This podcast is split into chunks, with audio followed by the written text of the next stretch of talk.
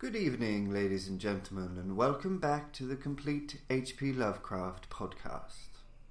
Tonight's story will be Polaris. So please, sit yourself down in a chair by the fire, relax, and do try to keep the baleful screaming to a minimum. Into the north window of my chamber glows the pole star with uncanny light. All through the long hellish hours of blackness it shines there, and in the autumn of the year, when the winds from the north curse and whine, and the red-leaved trees of the swamp mutter things to one another in the small hours of the morning under the horned waning moon, I sit by the casement and watch that star. Down from the heights reels the glittering Cassiopeia as the hours wear on, while Charles's wain lumbers up from behind the vapour-soaked swamp trees that sway in the night wind. Just before dawn, Arcturus winks ruddily from above the cemetery on the low hillock, and Coma Berenice shimmers weirdly afar off in the mysterious east. But still the pole star leers down from the same place in the black vault, winking hideously like an insane watching eye which strives to convey some strange message yet recalls nothing save that it once had a message to convey. Sometimes, when it is cloudy, I can sleep. Well do I remember the night of the great aurora, when over the swamp played the shocking coruscations of the demon light. After the beams came clouds, and then I slept. And it was under a horned waning moon that I saw the city for the first time. Still and somnolent did it lie on a strange plateau in a hollow betwixt strange peaks. Of ghastly marble were its walls and its towers, its columns, domes, and pavements. In the marble streets were marble pillars, the upper parts of which were carven into the images of grave bearded men. The air was warm and stirred not, and overhead, scarce ten degrees from the zenith, glowed that watching pole star. Long did I gaze on the city, but the day came not. When the red Aldebaran, which blinked low in the sky but never set, had crawled a quarter of the way around the horizon, I saw light and motion in the houses and the streets. Forms, strangely robed, but at once noble and familiar, walked abroad and under the horned waning moon men talked wisdom in a tongue which I understood, though it was unlike any language I had ever known. And when the red Aldebaran had crawled more than halfway around the horizon, there were again darkness and silence. When I awaked, I was not as I had been.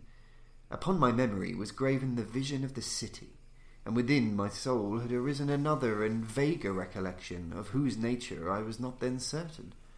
Thereafter, on the cloudy nights when I could sleep, I saw the city often, sometimes under that horned waning moon, and sometimes under the hot yellow rays of a sun which did not set, but which wheeled low around the horizon, and on the clear nights the pole star leered as never before.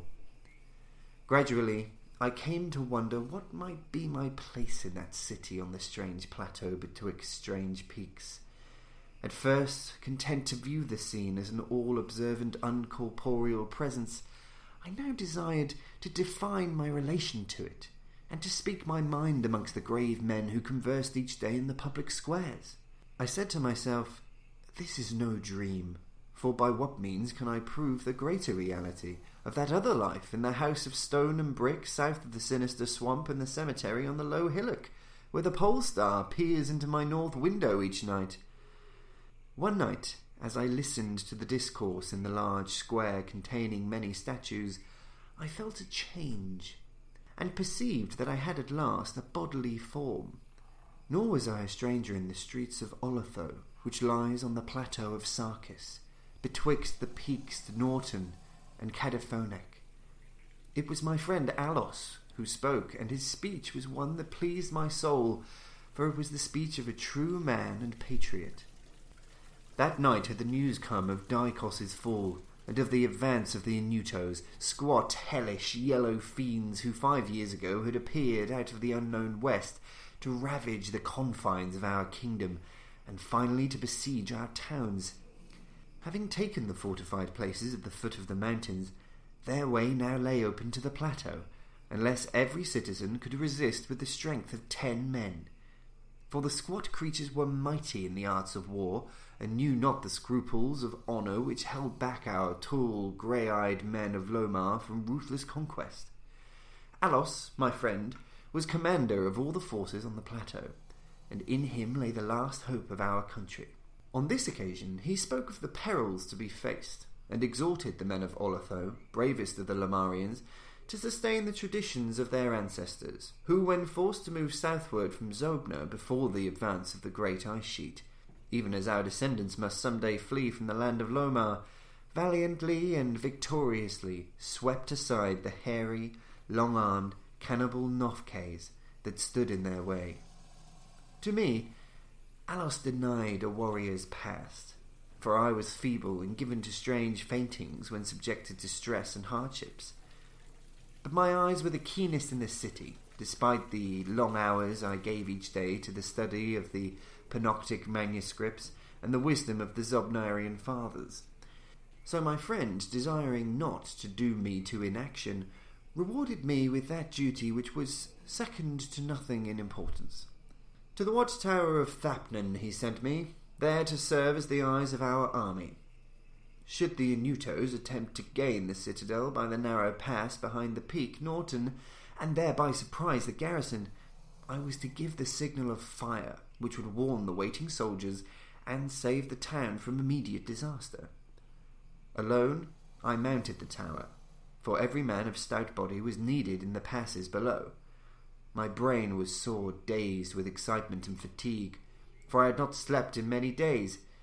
Yet was my purpose firm, for I loved my native land of Lomar, and the marble city of Olathoë that lies betwixt the peaks of Noton and Kadiphonek.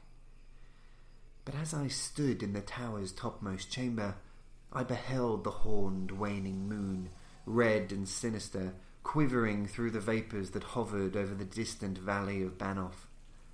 And through an opening in the roof glittered the pale pole star, fluttering as if alive and leering like a fiend and tempter. Methought its spirit whispered evil counsel, soothing me to traitorous somnolence with a damnable rhythmical promise which I repeated over and over. Slumber, watcher, till the spheres six and twenty thousand years have revolved, and I return to the spot where now I burn. Other stars anon shall rise to the axis of the skies, stars that soothe and stars that bless, with a sweet forgetfulness. Only when my round is over shall the past disturb thy door. Vainly did I struggle with my drowsiness, seeking to connect these strange words with some lore of the skies which I had learned from the Pnakotic manuscripts. My head, heavy and reeling, drooped to my breast, and when next I looked up, it was in a dream, with the pole star grinning at me through a window from over the horrible swaying trees of a dream swamp. And I am still dreaming. In my shame and despair, I sometimes scream frantically, begging the dream creatures around me to waken me ere the Inutos steal up the pass behind the peak Noton and take the citadel by surprise.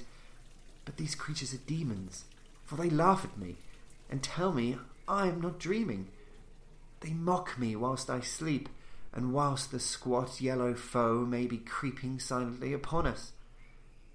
I have failed in my duty and betrayed the marble city of Olathoë.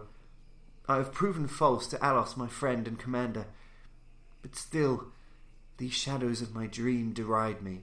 They say there is no land of Lomar, save in my nocturnal imaginings, that in those realms where the pole star shines high and red, Aldebaran crawls low around the horizon, there has been naught save ice and snow for thousands of years and never a man save squat yellow creatures, blighted by the cold, whom they call Eskimo.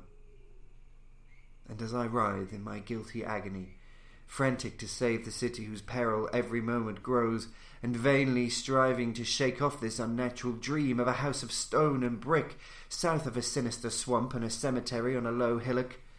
The pole star, evil and monstrous, leers down from the black vault, winking hideously like an insane watching eye which strives to convey some strange message, yet recalls nothing save that it once had a message to convey.